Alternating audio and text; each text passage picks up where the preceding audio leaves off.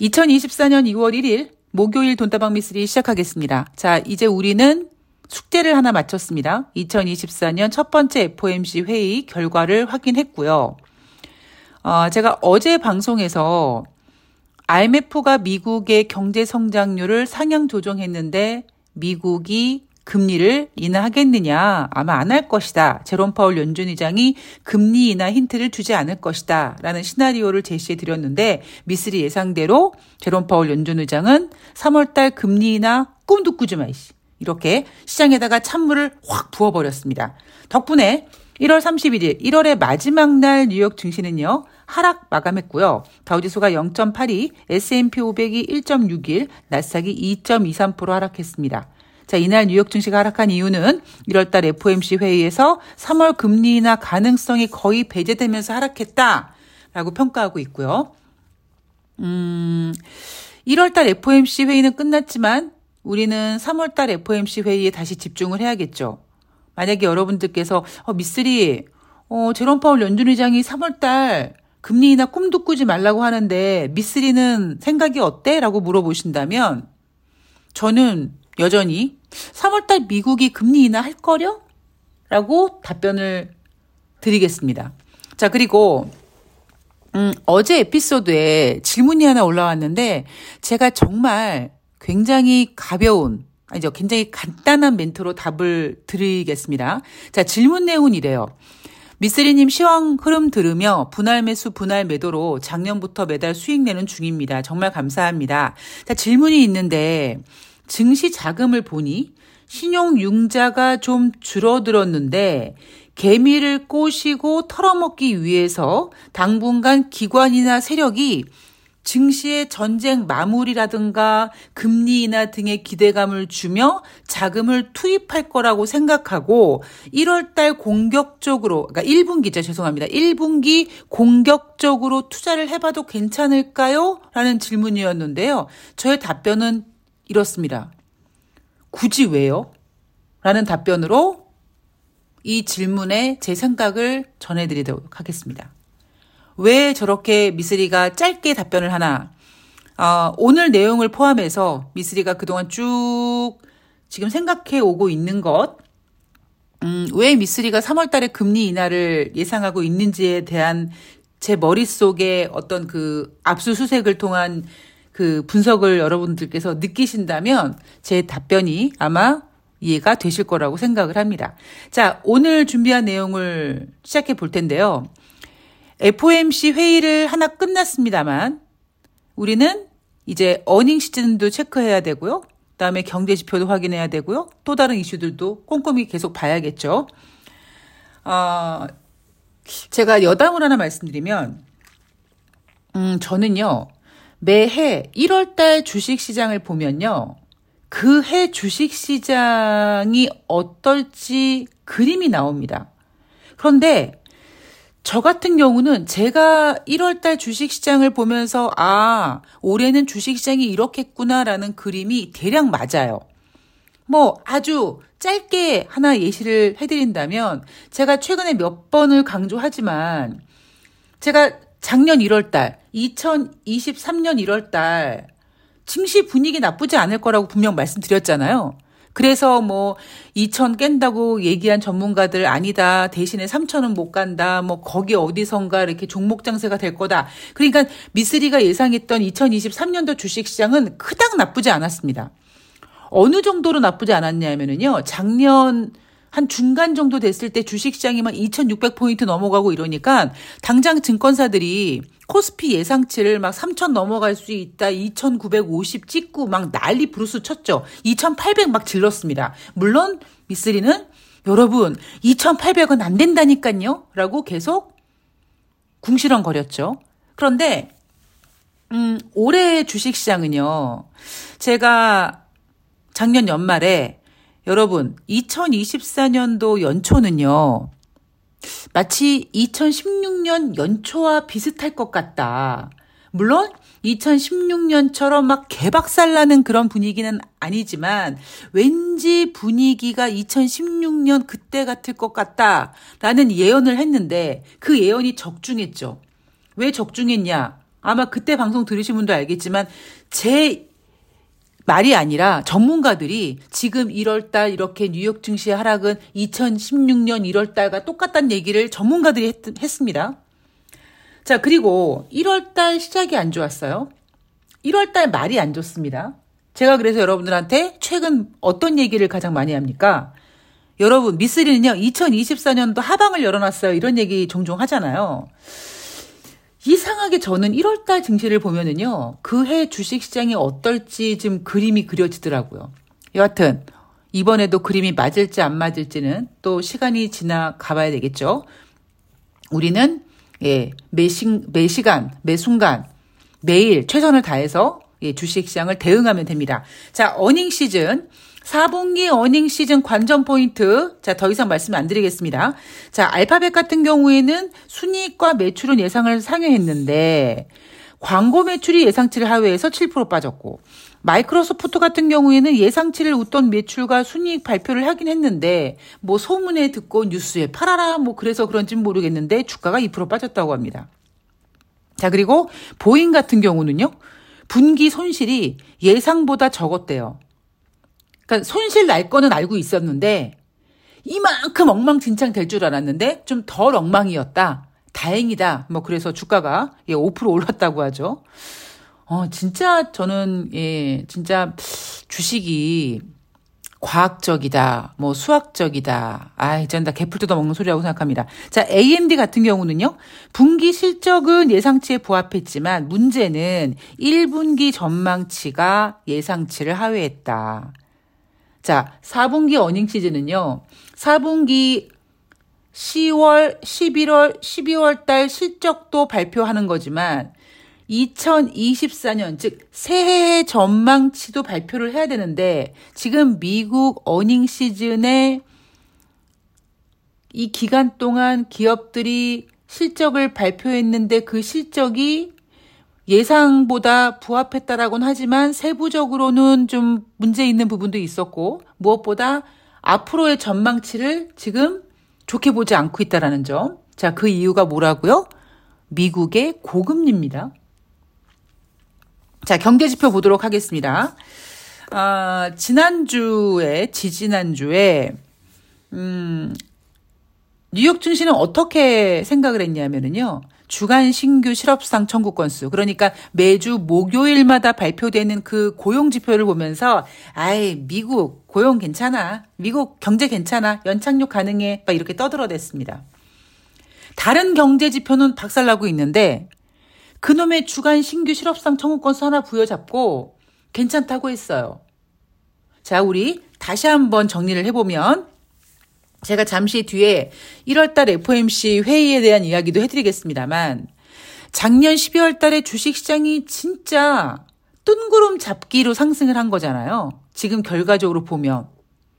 왜 그런 일이 벌어졌습니까?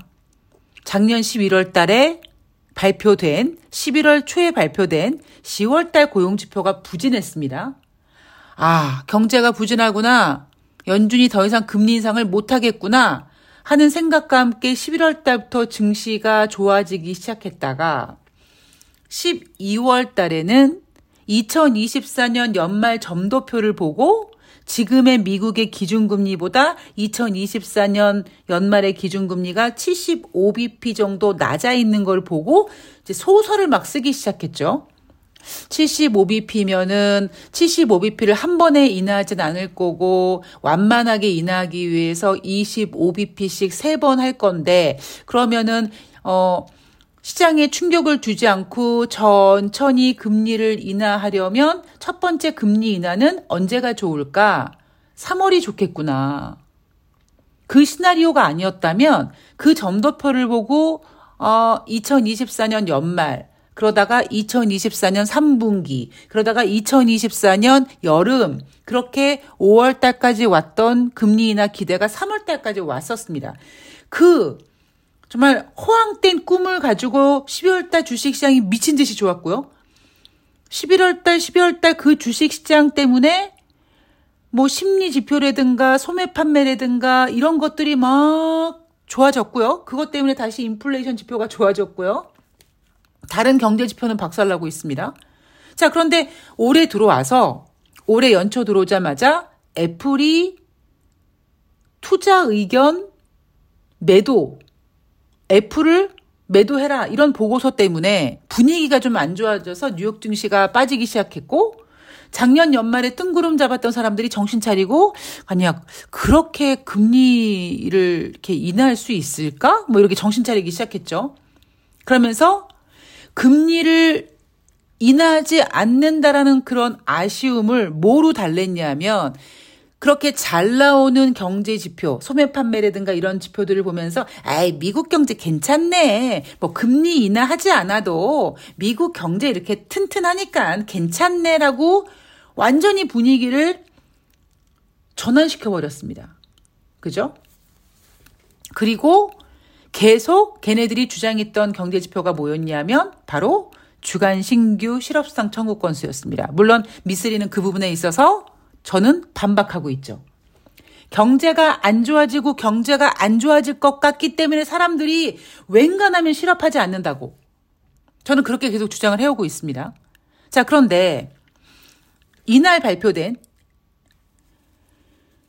1월 달 ADP 민간 고용 지표가 예상치는 15만 명 증가했다, 증가했을 것이다라고 예상을 했는데 전월 대비 10만 7천 명밖에 증가되지 않았습니다. 그러면 미국 입장에서 봤을 때는 미국 고용 좋다면서요. 근데 지금 그 좋다고 노래 불렀던 지표들도 부진해지고 있는 거죠.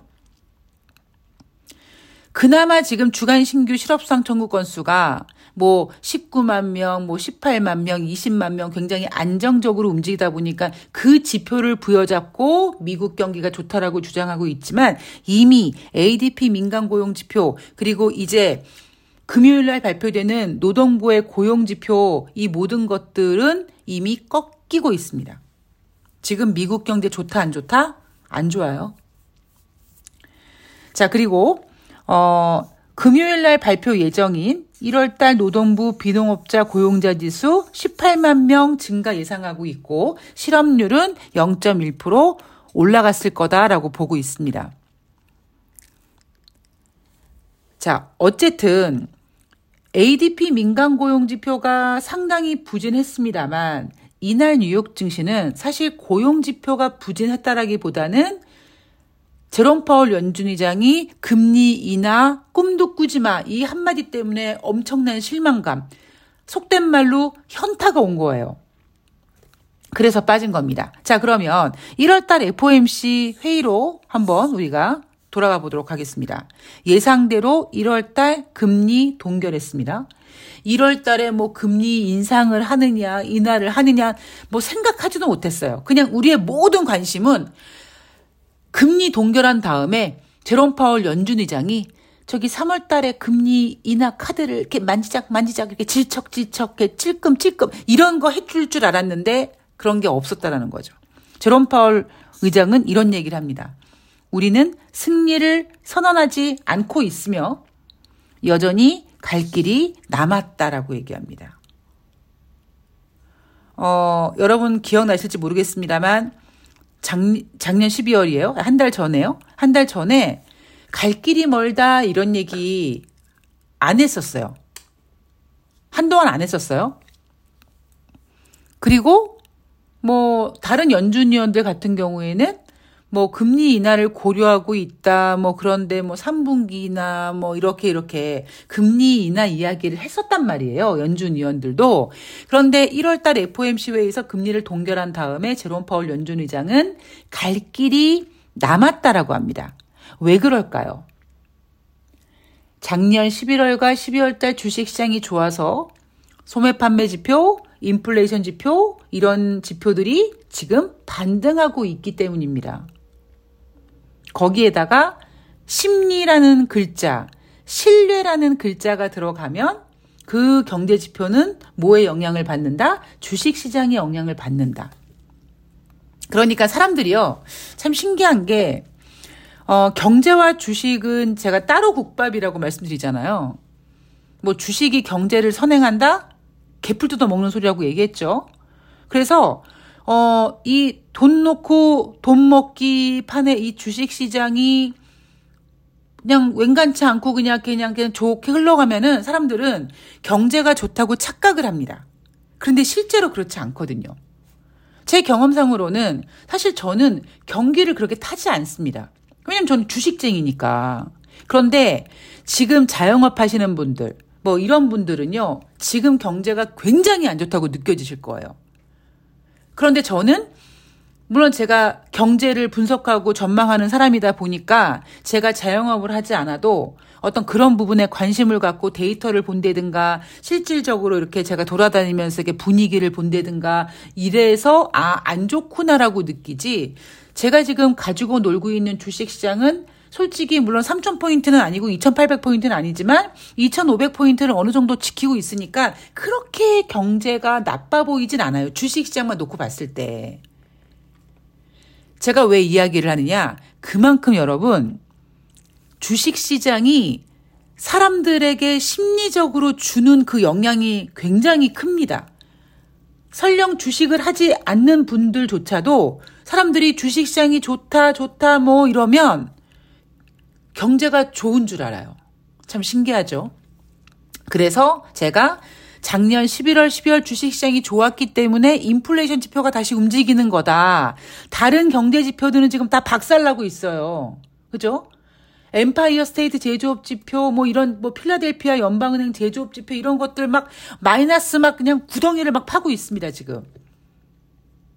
그래서 제롬 파월 연준 의장은 12월 달에 그런 얘기 안 했었어요. 할 일이 남았다. 갈 길이 더 남았다. 이런 얘기 안 하다가 지금 갑자기 인플레이션 지표를 보면서 어, 이것들이 다시 고개를 드네? 어, 갈 길이 남았네? 이렇게 생각을 한 겁니다. 자, 그래서 제롬 파월 연준 의장의 이 발언 때문에 3월달 금리 인하 가능성 여러분 얼마까지 올라갔었습니까? 거의 70% 80%까지 올라갔었어요. 그런데 지금 30%대로 떨어졌고요. 대신에 5월달 금리 인하 가능성이 90%까지 올라갔습니다. 어, 2월 달에 FOMC 회의 없고요. 3월 달에 FOMC 회의가 있고 5월 달에 있습니다. 그러면 3월 달에 금리 인하 안 하면 5월 달에는 할 수 있을까요? 사람들이 그만큼 뭐라 그럴까요? 그러니까 아, 얇아요. 예. 굉장히 얇습니다. 어, 3월 달에 금리 인하 가능성이 없어졌어? 그럼 그 다음 기회에 5월 달 이렇게 되게 쉽게 생각하는데 그렇지 않다라는 거죠. 그리고 물론 저는 여전히 3월 달에 미국이 금리를 인하할 거라고 보고 있습니다. 자, 왜 그러냐? 제 생각은 그거죠. 미국은 자기네가 안 좋다는 얘기를 안 한다. 그런데 글로벌 대장인 미국이 자기네들도 솔직히 지금 금리 인하를 해야 될 것 같은 느낌적인 느낌이 들지만 우리 미국 경제가 둔화돼서 금리를 인하해야 될 것 같아요. 얘기는 차마 쪽팔려서 못하고 아이고 아이고 저기 저기 중국 경제 아이고 쟤네 올해 경제 성장률 5%밖에 안 된다네. 걱정되네. 저 유럽 어쩌네. 혹은 저기 저 윤석열이 대통령이 대한민국 저거 아작나겠는데 그러면 또 우리가 또 가만히 있을 수 없지. 그러면 선제적 대응으로 금리 인하를 먼저 해주겠다. 뭐 이렇게 할 거라고 얘기했잖아. 예를 들면.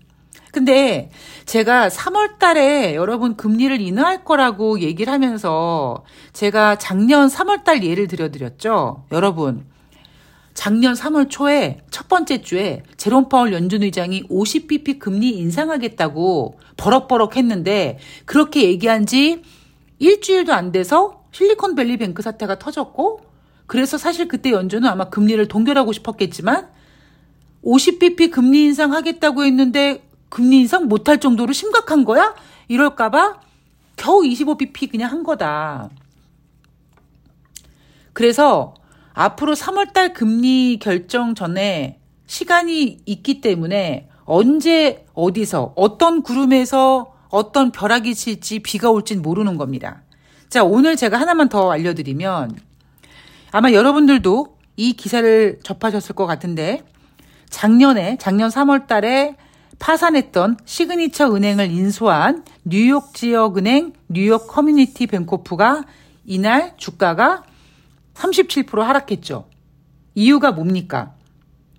아파트 및 오피스텔 대출과 관련돼서 오피스, 예, 오피스 대출과 관련해서 막대한 대손 상각을 기록했다고 해서 배당금 대폭 축소하겠다고 발표를 했습니다.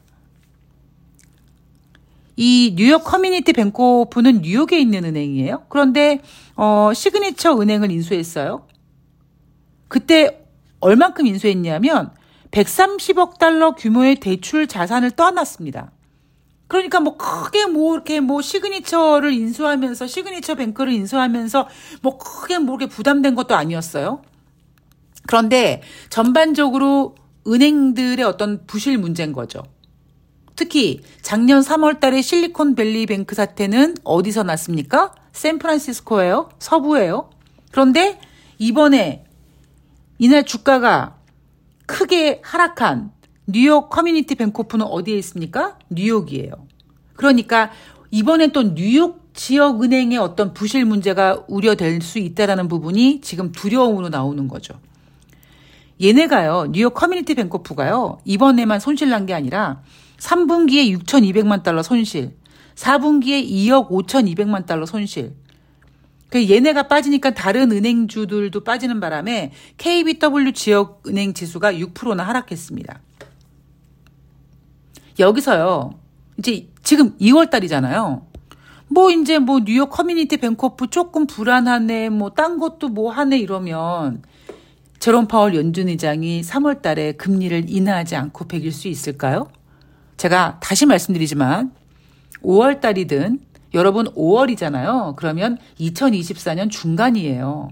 그러면 그때까지 지금 21세기 들어 가장 높은 금리의 모기지 금리를 유지하고 있는 미국 국민들이 견디지 못한다니까요. 미국 국민만요? 기업들도 마찬가지입니다. 지금 다 기업들 실적 발표하면서 1분기 매출 전망치 예상치 하회하고 실적 전망치 크게 못 잡잖아요. 왜냐하면 이자 부담이 어마어마하거든요.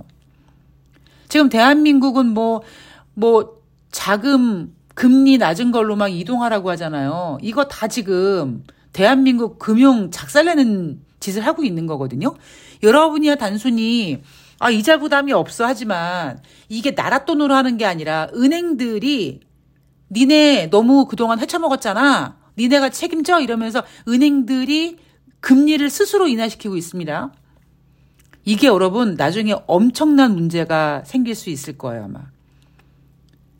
아까 뉴욕 커뮤니티 뱅코프 대손상각 막대하다고 했죠? 은행들이 이자를 그렇게 받는 게 물론 뭐 임직원들 연봉 빵빵하게 받는 건 어느 정도 문제가 됩니다만 은행은요, 금융주는요, 어떤 리스크가 생겼을 때 그거를 뭔가 해결하기 위한 그 충당금 같은 게 있어야 된단 말이에요. 근데 지금 윤석열이 대한민국 금융주를 휘청하게 만들려고 작정을 한 듯. 나라에 돈이 없으니까 금융주들, 금융업 니네가 책임져 이, 이, 짓을 하고 있는데 이거 굉장히 나중에 문제가 될 겁니다.